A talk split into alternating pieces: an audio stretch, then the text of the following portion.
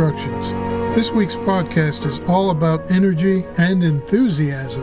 I'm Tim. And I'm Miss.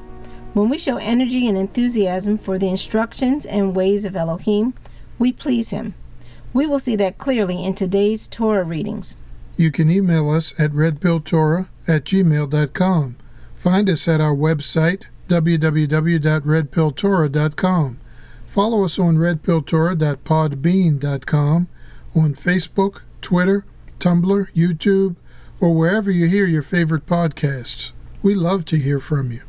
And don't forget to like, share, and subscribe. And a big shalom to our listeners in Arkansas and Australia. Amen. In case you didn't know, Red Pill Torah can also now be heard on Reach Gospel Radio in Maryland, Delaware, New Jersey, and Pennsylvania, and also on the Reach Gospel Radio app. If you are in any of those areas or have the app, please listen out for us at 9:30 a.m. Eastern Standard Time on Sunday mornings. Let us know that you heard the program, and please keep us in prayer. This week's Torah portion features an interesting theme. To uncover it, we want to go back to an incident documented in last week's Torah portion. Please join us in Bamidbar, or Numbers, chapter 25. Reading from verse 1, it says, Israel stayed at Shittim, and there the people began whoring with the women of Moab. These women invited the people to the sacrifices of their gods, where the people ate and bowed down to their gods. With Israel thus joined to Baal, Peor, the anger of Jehovah blazed up against Israel. Jehovah said to Moshe, Take all the chiefs of the people, and hang them facing the sun before Jehovah, so that the raging fury of Jehovah will turn away from Israel. Moshe said to the judges of Israel, Each of you is to put to death those in his tribe who have joined themselves to Baal Peor. Verse 6 continues saying, just then, in the sight of Moshe and the whole community of Israel, as they were weeping at the entrance to the tent of meeting, a man from Israel came by, bringing to his family a woman from Midian. When Pinchas, the son of Eleazar, the son of Aharon, the Cohen, saw it, he got up from the middle of the crowd, took a spear in his hand, and pursued the man from Israel right into the inner part of the tent, where he thrust his spear through both of them the man from Israel and the woman through her stomach. Thus was the plague among the people of Israel stopped. Nevertheless, 24,000 died in the plague. Wow. So we want to define some terms so we fully understand the grave nature of what Israel did. Now, if there are young children around, please be careful about what they may hear for the next two minutes or so. Verse 3 says that Israel joined themselves to Baal Peor. Now, if you've been with our podcast for a while, you know that we refer to the Creator as Elohim instead of God. We also respectfully use his name, Yehovah, instead of referring to him as the Lord. In our podcast, episodes 16 and 17, we discussed the important meaning of Hebrew names. Our Heavenly Father gave us His name with good reason. Some people believe that His name is too holy to speak. We don't argue about that or about how to pronounce the Father's name. Instead, we look to the Messiah's return when he will teach everyone the Father's set apart name. Regarding the Moabite god named Baal Peor, the first part of his name is Baal. That means to exercise dominion over, to control, own, or be lord over. The next part of that false god's name is really bad. The name is Baal Peor.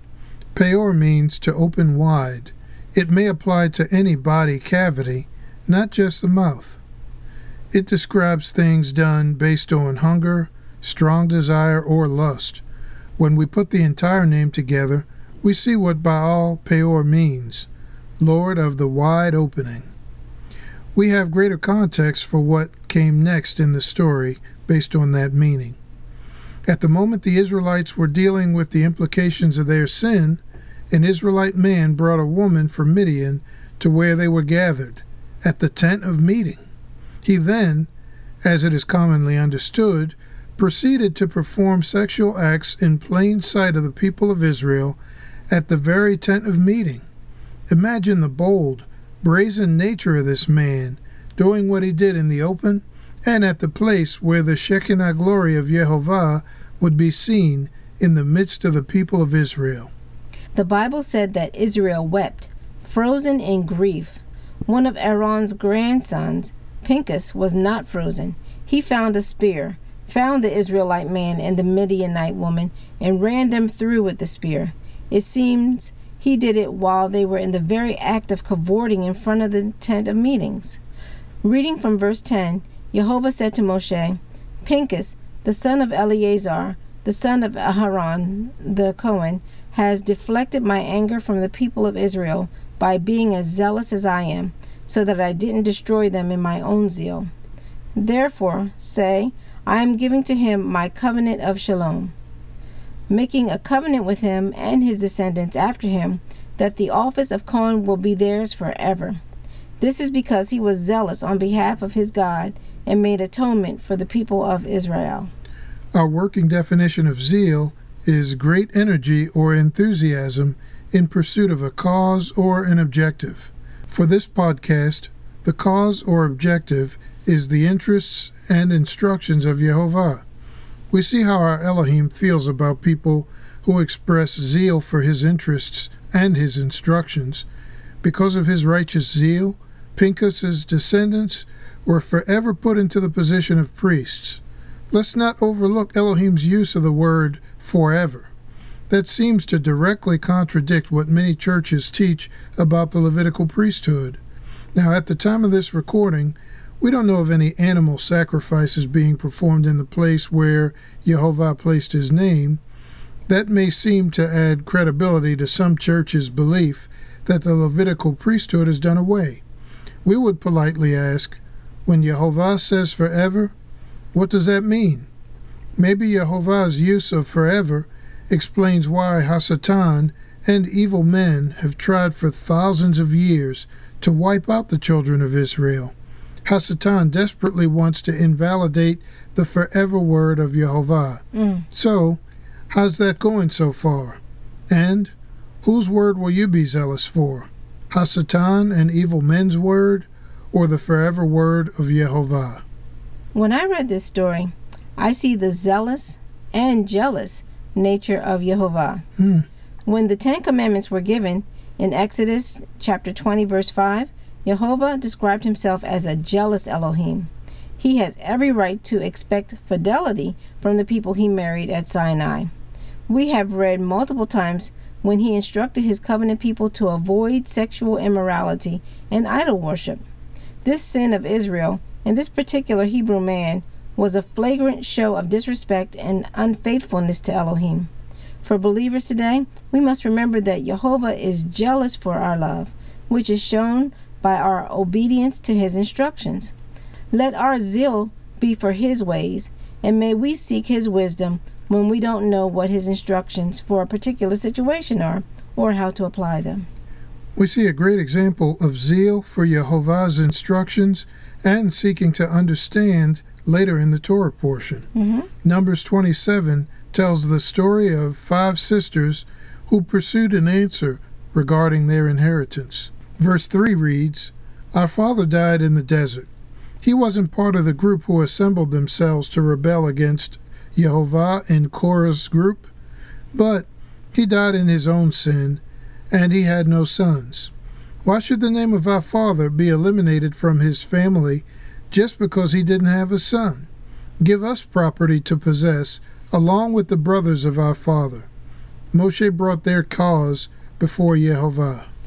In verse 6, Jehovah answered Moshe, The daughters of Zelophehad are right in what they say.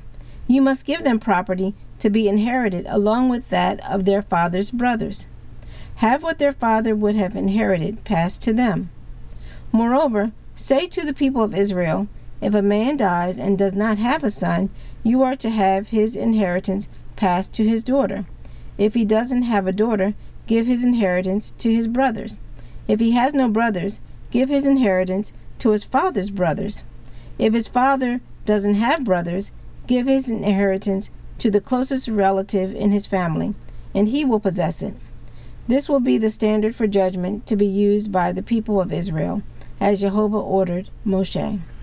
Miss and I have three daughters. Two of them married great men, so we welcomed two sons into the family. Mm-hmm. Having raised three daughters, I really appreciate the zealous, yet respectful, inquisitive nature of these five sisters. They wanted to preserve the name and inheritance of their father. Judging from Elohim's answer to them, he showed respect for their zeal and their cause. He sure did. When he told Moshe, You must give them property, it is true that Elohim gave men a role that was distinct from women's roles, Mhm. but that distinction did not give men superior property rights. We praise Jehovah for his righteous judgment, for he truly is no respecter of persons.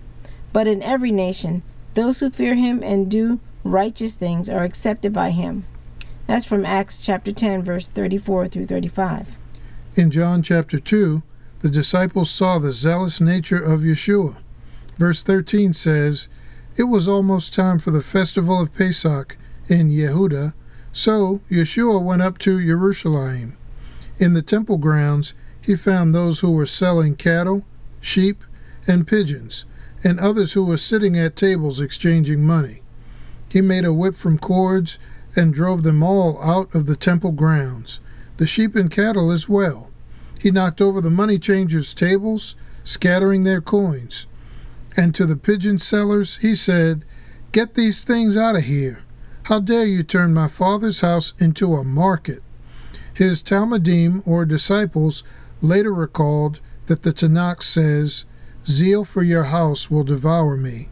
That's a quote, by the way, from Psalms chapter 69, verse 9. People who oppose the ways of Jehovah seem to be growing more and more zealous in their opposition. hmm So, what would you do if you discovered that the way you live your life and some of your beliefs were out of line with God's instructions? Would you take the blue pill and quietly wish for better times while others attack the ways and people of Jehovah? Or would you take the red pill and zealously contend for the interests of Jehovah? Only you can answer that question. Jehovah Eloheinu has made his interests clear in his word. He's patient with us, not willing that anyone should die, but that everyone should come to repentance. Mm-hmm. Now there's a time to silently pray in response to people opposing the ways of Elohim and his people, and there's a time to meet zeal with more zeal, standing for the instructions and interests of Elohim. Mm-hmm. May he grant us the wisdom to discern the times and the strength to respond as the occasion demands. This world system is becoming more and more aggressive towards believers in the Elohim of Israel. Let us be zealous to win as many souls to righteousness as we can, seeing that the days are evil. Amen, Daddy. Well, that's it for today's podcast. Please go back and listen again to what we shared and talk about it with your family and friends. Let us know what you think. Thank you for spending 15 or so minutes with us at Red Pill Torah, where You can handle the truth.